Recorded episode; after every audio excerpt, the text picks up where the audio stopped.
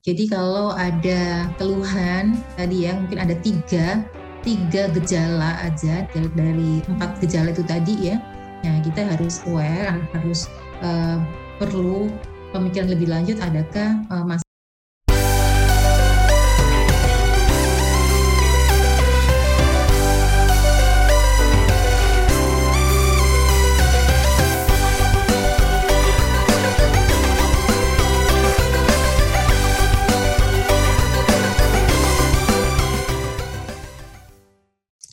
Assalamualaikum warahmatullahi wabarakatuh. Salam Agromedis. Kembali lagi di channel YouTube Fakultas Kedokteran Universitas Simber di Bincang Agromedis bersama saya dokter Adelia. Nah, bagaimana nih kabar sobat Agromedis semua? Semoga semuanya dalam kondisi sehat walafiat ya. Nah, pada Bincang Agromedis kali ini saya sudah kedatangan tamu yang sangat spesial, yaitu beliau adalah dokter Nindya, spesialis telinga, hidung dan tenggorok. Kita mau bahas apa ya kira-kira? Nah, kita sapa dulu yuk beliau. Selamat datang dokter Nindya. Assalamualaikum warahmatullahi wabarakatuh. Terima kasih dokter Adelia. Gimana kabarnya dok? Alhamdulillah baik, sehat-sehat semuanya. Tetap semuanya ya, dokter Adel juga sehat ya. Ya, alhamdulillah. Semoga semua sehat, teman-teman sobat Agromedis semua juga semoga sehat. Nah dok, ini ada... Eh, catatan yang masuk nih dok, ada pertanyaan dari sobat Agromedis. Nah sekarang kan di zaman COVID ini banyak keluhan batuk, pilek ya dok ya. Nah ada yang pileknya ini menceritakan bahwa pileknya ini sudah berhari-hari nih dok, dan pileknya itu disertai dengan darah. Nah wajar nggak sih dok kalau pilek itu disertai dengan darah, sedangkan kan selama ini kalau COVID itu hanya batuk pilek biasa nih harusnya. Tapi saat pileknya itu sudah mulai berdarah, normal nggak sih dok? Oke. Okay. Uh, terima kasih dokter Adel. Ya, pada saat COVID ini ya, memang salah satu gejala dari COVID adalah infeksi saluran napas akut. Uh, jadi ada gejala pilek juga di sana. Tetapi pada pasien dengan COVID tidak ada pilek disertai dengan darah. Adanya darah pada pilek itu berarti kalau tidak ada, kalau uh, tidak pendarahan yang bersifat anterior. Ya kalau kalau tidak berarti perdarahannya bersifat posterior. Kalau anterior itu kan karena perdarahan dari vasodilatasi dari pleksus Kiesselbach. Tapi kalau posterior itu kita harus cari lebih lanjut penyebabnya apa? Bisa dari gangguan pembuluh darah, bisa dari tumor atau keganasan. Itu dokter Adel. Wah, jadi ini karena ada perdarahan berarti ya dok ya di bagian hidung nih dok ya berarti ya? Iya. Uh-uh. Hmm, ada curiga juga tentang keganasan ya dok ya? Keganasan ini semacam kanker gitu maksudnya berarti ya dok? Ya, bisa oh. Karena disebabkan oleh proses yang nekrotik dari kanker, dia kan juga neovaskularisasi juga, dan kena ke vaskular sehingga uh, pilek yang disebabkan oleh keganasan itu biasanya disertai dengan perdarahan. Hmm, jadi pilek itu bisa mengarah ke kanker juga ya dok ya? Ya bisa, ah. Jadi e, harus kita evaluasi ya untuk pileknya ya, untuk seberapa lamanya ya, kemudian menetap atau tidak ya, ada pencetus atau tidak, kemudian e, disertai dengan darah atau tidak, kemudian adanya buntu hidung yang e, menetap atau bertambah berat, itu itu harus dicurigai ada sesuatu yang lebih dari sekedar pilek biasa ya dokter Adel ya. Hmm, kalau yang keganasan tadi itu yang paling sering apa dok di bagian T H T kalau pilek yang disertai dengan darah dok? Kalau keganasan kepala leher terbanyak di bidang T H T adalah keganasan dari nasofaring, yaitu karsinoma hmm. uh, nasofaring. Hmm. Ya itu yang biasanya penyebab pertanyaan ya di keganasan kepala leher kita. Hmm. Selain pilek Uh, selain pilek berdarah tadi, biasanya keluhan apa dok pasien kalau dengan uh, apa kanker nasofaring itu? Ya, jadi memang harus hati-hati dengan keluhan hidung ya, terutama dengan pilek bercampur darah, karena hmm. itu merupakan uh, ada warning ya, jadi harus harus uh, kita harus lebih aware, bukan hanya sekedar pilek karena alergi, karena infeksi ya, bisa virus atau bakteri ya, atau mungkin salah satunya COVID ini, tapi kita harus evaluasi lebih lanjut, mungkin juga disertai dengan penunjang untuk menetapkan diagnosis utama dari uh, pilek campur darah itu. Nah, Kalau pada keganasan ini, biasanya kita juga bisa kok dievaluasi dari anamnesis. Dari anamnesis itu kita tanyakan aja, adakah buntu hidung yang menetap, ya biasanya kalau hmm. kanker nasofaring buntu hidung yang menetap, ya. Kemudian uh, disertai, disertai dengan pilek campur darah, ada gangguan penciuman juga di situ, ya. Kalau sudah mangsanya cukup luas, menutup mukosa olfaktori, ya. Ya, ingat tidak hanya gejala hidung, karena nasofaring itu dia eh, awalnya kan berasal dari ini ya, fossa Rosenmuller. Nah, fossa Rosenmuller itu kan di belakangnya dari tuba Eustachius. Nah, tuba Eustachius itu kan eh, saluran ya dari yang menghubungkan nasofaring ke telinga tengah. Nah, oh, iya. iya karena itu selain keluhan hidung juga disertai oleh keluhan telinga. Hmm. Umumnya malah yang lebih awal adalah seharusnya gejala telinga, Dokter Adel. Jadi oh, biasanya telinganya telinga dulu ya dok ya? Ya, uh, jadi terasa buntu gitu ya, atau grebek-grebek gitu ya, hmm. atau uh, berdenging gitu, oh, sampai ke gangguan pendengaran. Itu hmm. juga harus hati-hati. Dan uh, selain itu, uh, kalau nah, tumor itu kan di nasofaring itu kan dia juga dekat sama basis krani. Jadi, jadi dia bisa melalui foramen-foramen di basis krani itu dia meluas ke eh, apa namanya cerebral ya, atau dia menekan dari nervus cranialis ya. Jadi ada gangguan dari eh, intrakranial ya.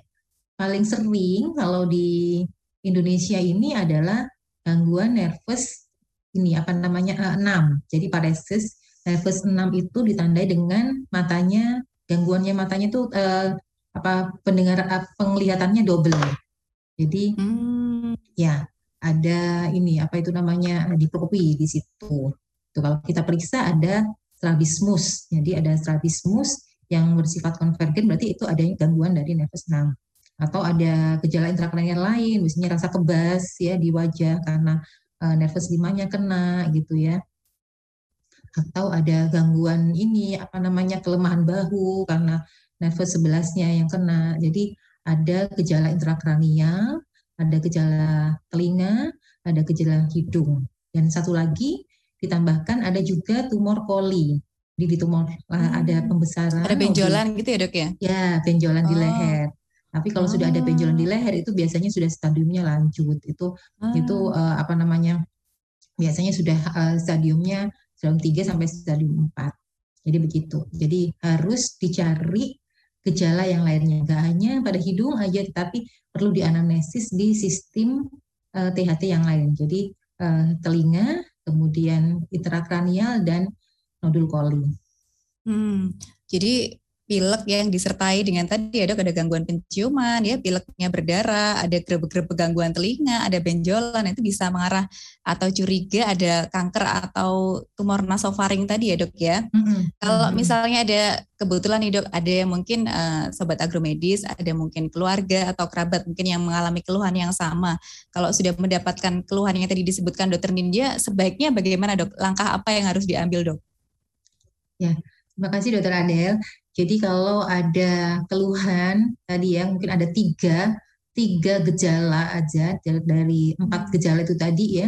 Nah kita harus aware, harus uh, perlu pemikiran lebih lanjut adakah uh, masalah di uh, selain hanya sekedar pilek biasa. Nah kalau dengan pemeriksaan uh, rinoskopi anterior ya, kalau kita di rinoskopi anterior biasanya kalau di fase satu dengan pemeriksaan rinoskopi anterior bisa melihat bisa kalau sudah T dua, tapi kalau T satu nggak bisa kelihatan. Kalau T dua itu biasanya nanti kalau dengan rinoskopi anterior itu kelihatan dengan uh, ini apa namanya pemeriksaan fenomena palotumole. Jadi di cahaya, dikasih cahaya, terus pasiennya disuruh bilang i. Nah, kalau nggak ada nggak ada gerakan, nggak ada gelap itu biasanya itu kemungkinan ada sesuatu di nasofaringnya. Gitu. Tapi kalau masih T satu, tumor awal gitu ya, uh, tuh, uh, biasanya gejalanya hanya di, di telinga aja ya. Kita perlu memeriksa, uh, melakukan pemeriksaan yang disebut adalah uh, naso faringoskopi. Ya. Jadi kalau nasoendoskopi kita sampai kapumnasi, kita lanjutkan ke sampai ke nasofaring uh, untuk melihat keadaan nasofaring. Namanya nasofaringoskopi. Hmm. Itu Dokter Adel. Itu dengan alat ya dok ya? sakit ya, saya pernah deh. Saya pernah diperiksa dari dia juga ya dok ya. Mungkin gambarannya untuk saudara agromedis di rumah nih dok, kalau tadi dengan menggunakan alat-alat pemeriksaan dok, yang dari telinga atau yang dari hidung sakit gak dok kalau diperiksa dengan alat-alat gitu dok? Ya kalau sakit tergantung dari ini ya. Dari derajat sakitnya pasien ya, cuman memang nggak nyaman ya. Jadi kayak hmm. kalau kita pada COVID ini kan, kalau kemana-mana pada di swab-swab gitu ya, kayaknya ya seperti di swab rasanya, cuman lebih lebih gede ya ininya ya.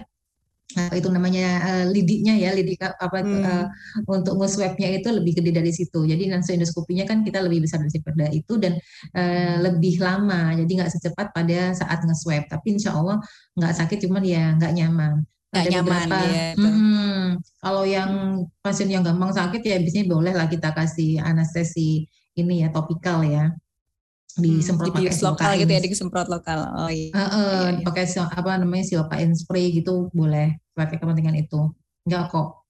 Jadi memang kalau untuk yang udah full blown stadium tiga, stadium empat udah kelihatan, apalagi dengan adanya uh, nodul koli ya, tumor koli hmm. atau benjolan di leher sudah pasti kelihatan ya. Itu yang Uh, harus diwaspadai itu yang masih tumor-tumor awal, stadium awal, awal. T satu, T dua. Padahal itu prognosisnya bagus, masih stadium hmm. awal gitu. Ah, banyak iya. yang survive uh, dari K N F banyak. Hmm, aduh, saya langsung meraba-raba leher nih dok, sambil aja takut ada takut ada benjolan ya, mungkin sobat agromedis juga sambil diraba-raba lehernya. Biasanya kalau ada benjolan tuh di sebelah mana dok? Di leher bagian depan atau mungkin samping dok? Kalau ah, ada iya. benjolannya di dok? Itu predileksinya ya, tumor koli pada K N F itu memang khas ya, jadi di level dua.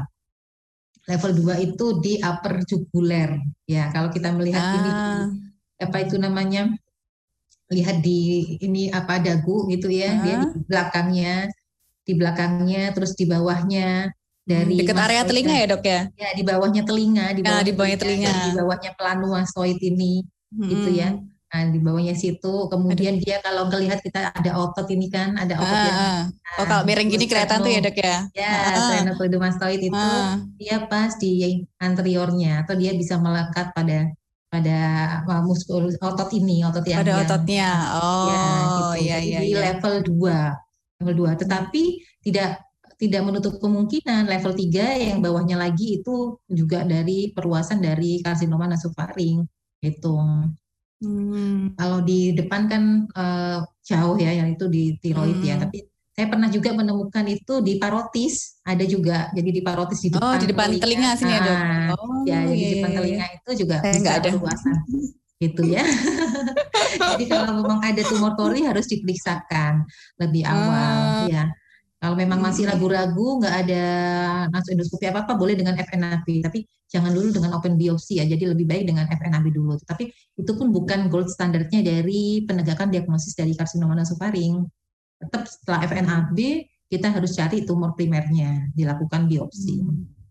Di F N A B itu diambil pakai jarum kecil gitu ya, ya dok ya, di uh, di pakai jarum kecil gitu ya, ya contoh jaringannya. Uh, hmm, baik uh, baik baik. Nah ini informasi penting nih buat sobat agromedis. Jadi pada saat yang sekian video ini sambil diraba-raba, mungkin kalau ada benjolan tadi lokasinya disampaikan dokternya di bawah telinga, di area telinga atau pas pada saat miring ya dok ya, kelihatan uh, ada ototnya begitu di sini di sekitar situ atau tuh skincarean ya dok ya. Jadi tampil skincarean sambil sambil iya. diraba-raba tadi uh, ya takutnya ada ada ini ada benjolannya ya, supaya lebih berfaedah skincareannya ya dok ya.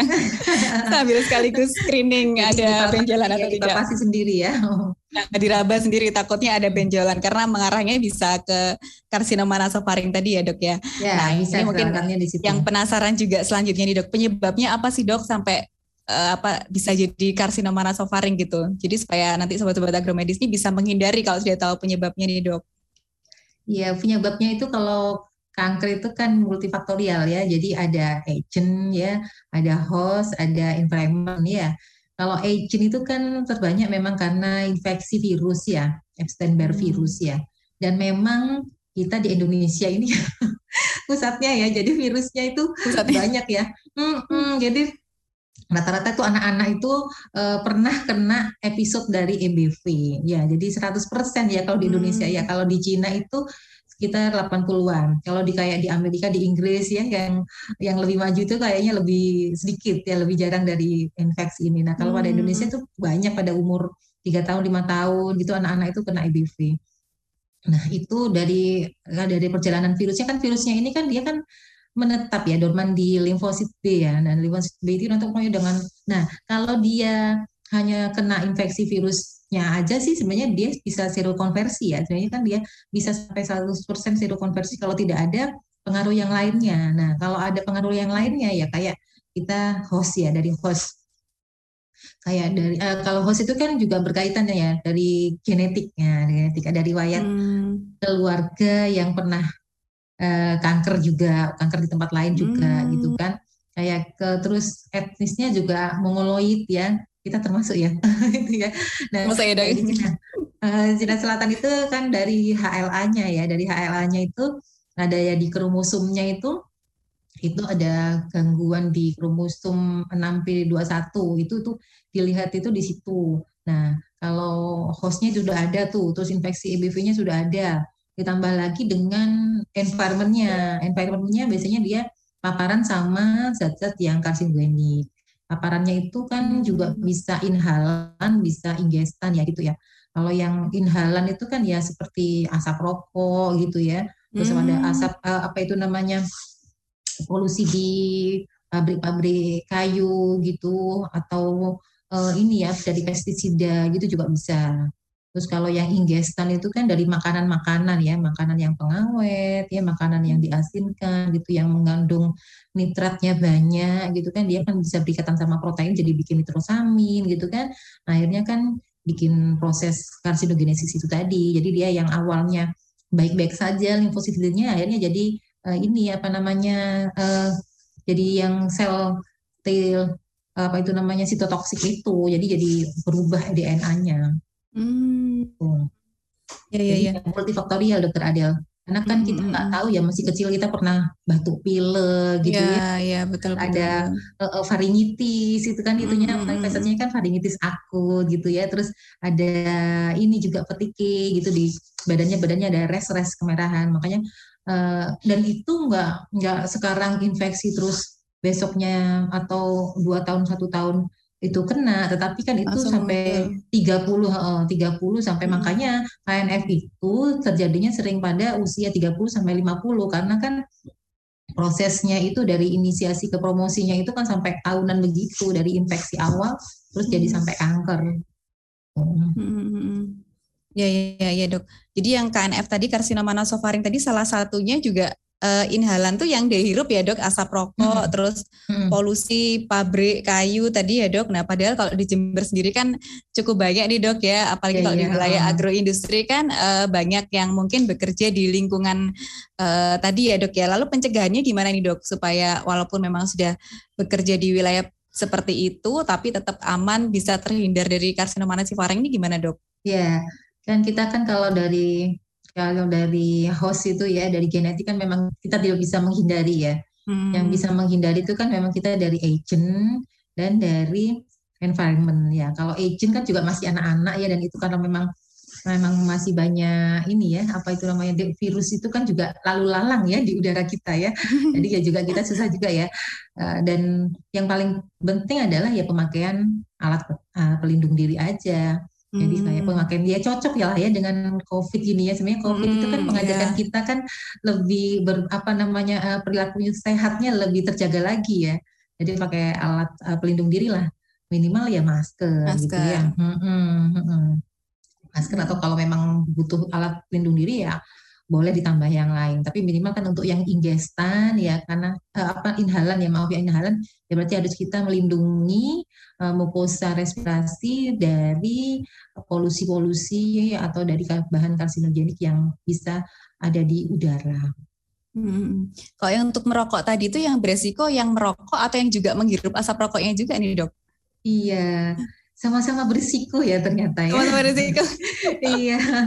Jadi jangan jangan santai-santai kalau nggak ngerokok. Iya, iya, iya. Betul, uh, nggak ngerokok ternyata kena kanker ya. Ternyata ya, karena perokok uh, pasif pun itu ternyata juga memberikan uh, resiko. Ya memang resikonya kan lebih sedikit ya.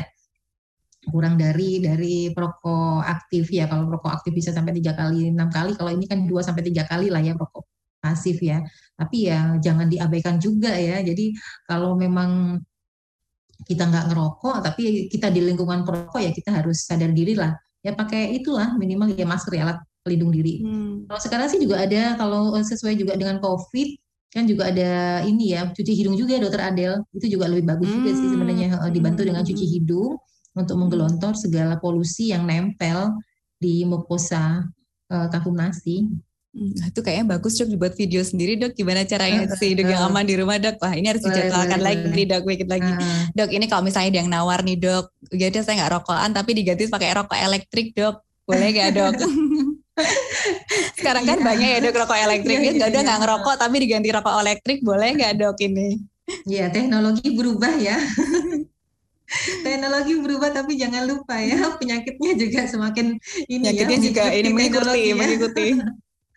Jadi jangan merasa aman juga ya dengan uh, rokok elektrik ya, karena juga di sana ada kandungan ada kandungan ini bahan-bahan karsinogenik ya di situ ya. Mungkin ya kalau kalau dilihat kalau rokok, nah, kalau kita bicara tentang bahan rokok itu ya kan ada yang tembakau gitu kan, ada yang apa itu namanya yang sudah difilter gitu kan. Nah, hmm. nah itu kan memang juga Um, apa namanya sudah berkurang. Nah, tetapi kan tetap masih ada. Kalau rokok itu bisa sampai lima puluh enam puluh ya kemungkinan itu lebih sedikit ya, mungkin tiga puluh. Tapi kan tetap masih ada hmm, tetap ada masih bahan karsinogenik, heeh, tetap ada resiko sih sebenarnya.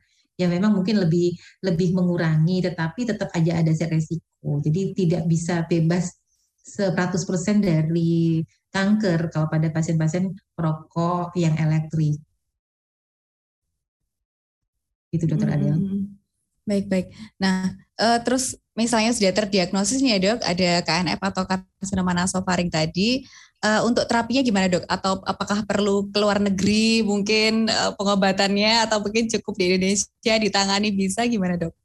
Jauh banget ya itu ya, luar negeri ya. Ini kebanyakan nonton ini Dok, kebanyakan nonton acara ini. Jadi, wisata acara ini ya, wisata hospitalize ini ya, apa namanya, hospital. Wisata. Jadi kalau, jadi setelah kita didiagnosis nih ya, diagnosisnya kan gold standard dari penegakan diagnosis dari karsinoma nasofaring itu kan menggunakan biopsi ya, biopsi dengan dibantu dengan nasofaringoskopi ya. Jadi nanti diambil jaringannya, kemudian diperiksakan di P A, di P A kan dulu ya. Nanti baru kelihatan diperiksa tuh. Jaringan yang diambil tadi ya Dok ya? Iya, heeh. Jadi kan kalau ambil jaringannya diperiksa tadi. Uh, nanti berdasarkan itu tuh, itu berdasarkan jaringan juga untuk dasar penangkapan selanjutnya. Jadi yang ada W H O hmm. tipe satu, ada tipe dua, ada tipe tiga. Nah, W H O tipe satu itu yang sel squamosa yang berkeratin itu, nah itu eh, biasanya memang lebih sering karena asap rokok ya, itu yang hmm. lebih berhubungan dengan asap rokok itu yang tipe satu. Nah, justru di situ berita bad news-nya ya, berita buruknya itu dia itu enggak radio sensitif, jadi dia enggak enggak bersifat sensitif terhadap radiasi, jadi lebih jelek lah prognosisnya. Gitu. Tapi kalau yang eh, W H O tipe dua ya, yang S C C tanpa berkeratin ya, tanpa keratin dan berdiferensiasi, atau yang W H O tipe dua eh, tipe tiga yang Andif Andif C A itu dia memang ada penelitian itu yang eh, ini apa itu namanya tidak ada, tapi enggak penelitian enggak banyak sih yang tidak tidak selalu berhubungan dengan asap rokok. Nah, itu justru bagusnya dia itu sensitif terhadap radiasi. Hmm. Karena terapi utama dari karsinoma nasofaring itu adalah radioterapi, dokter Adel. Jadi kalau masih stadium satu itu ya, satu dua itu itu hanya radiasi aja, radioterapi. Tapi kalau sudah stadium lanjut itu ya tadi yang sampai mimisen, hmm. pilek campur darah gitu ya, ada terus ada gejala intracranial gitu ya, penglihatan ganda, nyeri kepala, hmm. gitu ya, wajah kebas gitu kan. Nah, itu sudah stadium lanjut, itu biasanya kita tambahkan lagi dengan pemberian kemoterapi. Jadi eh, radioterapi dan kemoterapi. Hmm. Gitu. Ada juga bisa sih, ya Dok ya, dilaksanakan di di Indonesia bisa ya Dok ya? Bisa. Kalau hmm. untuk kemoterapinya kan di sini kan juga bisa, sudah bisa, hmm. sudah ada. Cuman untuk radiasinya memang eh, masih di center Surabaya dan Malang. Jadi nanti kalau kita kan pemberian terapinya itu kan ini ya, bisa tiga jenis ya, bisa apa neo adjuvan, bisa konkuren, bisa uh, adjuvan. Kalau neo adjuvan kan berarti kemoterapi dulu tuh sebelum radioterapi. Jadi bisa kita kerjakan dulu di Jember. Biasanya kita evaluasi sampai empat kali kemoterapi, baru satu lanjutan untuk radioterapi. Tapi kalau hmm. yang konkuren tuh radiasi sampai lima hari, terus besoknya kemoterapi, itu nggak bisa kalau di sini karena kan uh, perjalanan juga ya, jadi itu harus di Surabaya atau Malang. Oh, yeah. uh, hmm. Atau kalau yang adjuvan setelah radioterapi itu, terus habis itu kemoterapi itu bisa. Jadi habis radioterapi dia di Malang atau di Surabaya, dia melanjutkan terapinya di Jember juga bisa. Jember. Gitu. Oh. Uh. Wow. Terapi operasi juga ada di ada tempat sebenarnya untuk pasien karsinoma nasofaring. Kalau biasanya sudah uh, sudah full terapi gitu ya, tetapi hmm. masih ada nodul koli yang residif gitu ya. Hmm. Nah, itu bisa dilakukan uh, operasi, namanya diseksi leher. Jadi hmm. yang diambil adalah tumor kolinya, berjalan di lehernya. Tumornya, gitu. Ya. Uh, uh, baik, baik, uh, uh, baik. Uh, uh. Uh, dok, ini berarti kalau melihat dari gejalanya ya dok, misalnya sudah ada orang nih dok yang terdiagnosis uh, K N F tadi, karsinoma nasofaring, bisa menularkan ke orang lain nggak dok itu? Ya. Kalau untuk karsinoma nasofaringnya kan tidak menularkan ya, tetapi yang menularkan adalah infeksi virusnya, ya infeksi hmm. E B V-nya. Ya kalau masih ada infeksi aktif di situ, masih ada E B V berarti itu menularkan. Tetapi kalau dari sudah terbentuk karsinoma nasofaring tidak menular, gitu. Hmm. Yang menularkan itu adalah hostnya, Dokter Adel. Apa hmm. mama? Virusnya dari ya, iya, virus oh, penyebabnya tadi ada ya, dok ya. Penyebab. Tapi kalau uh, kalau sudah terdiagnosis Uh, sudah enggak ya dok ya. Mungkin uh, pertanyaan terakhir nih dok. Wah seru sekali nih berbincang dengan dokter Nindya sampai tidak terasa nih dok. Uh, mungkin dari uh, dokter Nindya dok.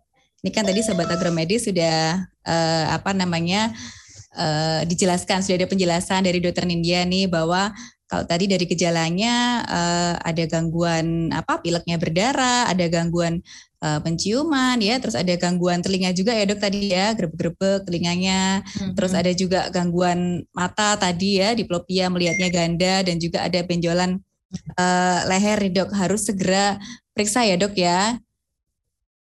Mm-hmm. Hmm, boleh nggak dok misalnya nanti dulu deh gitu, ada ada ruang waktu untuk menunda dulu nggak dok kalau sudah muncul gejala seperti dok, misalnya nanti aja deh dulu, siapa tahu nanti uh, benjolannya kempes atau siapa tahu nanti pileknya berdarah, ada space waktu nggak dok ini untuk untuk ditunda dulu atau di rumah dulu?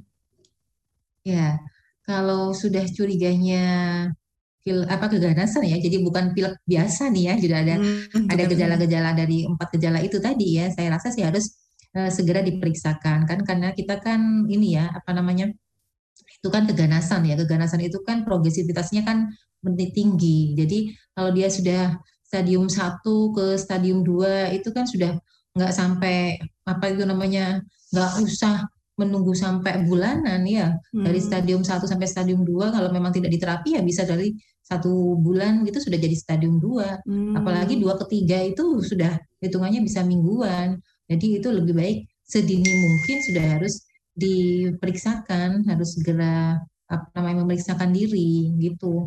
Karena nggak bisa, karena kalau sudah sudah berbeda stadium itu pun prognosisnya kan juga berbeda, terapinya berbeda dan prognosisnya juga berbeda. Jadi untuk stadium satu dan stadium dua itu kan angkanya cukup bagus ya, enam puluh sampai sembilan puluh persen ya ini ya, survival rate-nya ya.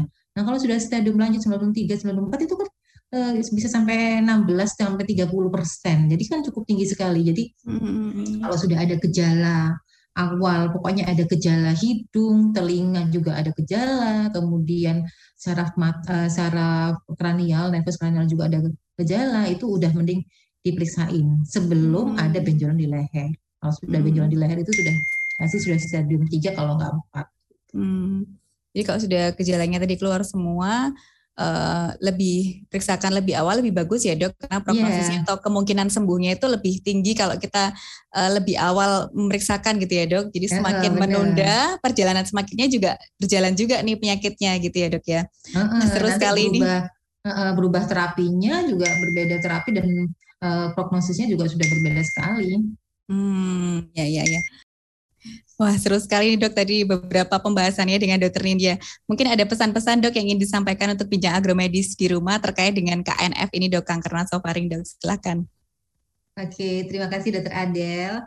Jadi benar ya dari dokter Adel tadi, kalau memang topiknya hati-hati ya, karsinoma nasofaring, bukan pilek biasa ya. Jadi kita harus waspada jika kita sebagai masyarakat tuh ya, ataupun sebagai dokter kita juga harus ke I E terhadap masyarakat umum ya. Jadi hati-hati apa tanda-tandanya bukan pilek biasa itu, apa tanda-tandanya pilek yang harus dicurigai Uh, suatu karsinoma nasofaring atau pilek yang harus segera ke uh, rumah sakit atau ke dokter ya. Jadi pileknya itu bisa uh, jadi uh, pileknya disertai oleh buntu hidung ya, salah satu sisi gitu ya menetap, kemudian pileknya nggak bisa uh, sembuh dan pileknya lebih dari sepuluh hari atau sampai disertai pilek bercampur darah. Itu berarti harus hati-hati bukan pilek karena hanya sekedar influenza. Ya, dan e, disertai dengan gejala lainnya ya. Jadi jangan lupa dengan gejala telinga, hati-hati juga. Atau nggak ada pilek tetapi gejala telinga. Nah, seperti apa gejala telinga yang kita curigai adanya suatu e, keganasan nasofaring ya. E, biasanya karena gangguan telinga itu awalnya adalah gejala telinga yang terasa penuh. Ya, penuh satu sisi, kemudian grebek-grebek atau tinnitus gitu ya. Karena letaknya tumor itu di dekat tuba Eustachius ya. Nah, yang tidak uh, sembuh ya dan menetap atau bertambah berat ya, jadi tidak disebabkan oleh karena tadi naik gunung ya atau naik pesawat itu enggak, tapi pilek uh, apa namanya uh, telinga grebek-grebek atau telinga buntu tanpa pencetus yang lain gitu ya. Nah, atau uh, disertai dengan gejala intrakranial ya. Paling banyak di Indonesia itu kan gangguan nervus enam, jadi eh, keluhannya adalah penglihatan ter, eh, terlihat double atau mata kabur ya, mata nggak bisa nutup, kemudian wajah terasa kebas, nyeri kepala, kelemahan bahu, atau nggak bisa makan ya, kesulitan makan. Itu itu harus segera berobat ke dokter atau eh, ke rumah sakit terdekat untuk dilakukan pemeriksaan lebih lanjut. Jangan sampai menunggu ada benjolan di leher, karena kalau sudah ada benjolan di leher, berarti itu sudah stadium lanjut. Gitu. Begitu, Dokter Ade. Terima kasih, Be, Dokter Nindya, meluangkan waktu hari ini di Bincang Agromedis. Jangan bosan ya, Dok, ya. Hi, Siap sama, nanti ya, Dok, kalau banyak pertanyaan nih, Dok, di kolom komentar, karena materinya sangat menarik ini, Dok. Siap, siap. Baik, demikian perbincangan saya dengan Dokter Nindya pada hari ini. Dan untuk Sobat Agromedis, jangan lupa ya, klik tombol like, subscribe, dan juga komen down below. Jika ada pertanyaan, silakan dituliskan atau diketikkan di kolom komentar. Dan ataupun nanti misalnya ada topik-topik yang ingin Sobat Agromedis bahas nih, di Bincang Agromedis silakan diketikkan. Demikian Bincang Agromedis kita hari ini. Terima kasih. Wassalamualaikum warahmatullahi wabarakatuh. Salam Agromedis. Salam, Salam Agromedis.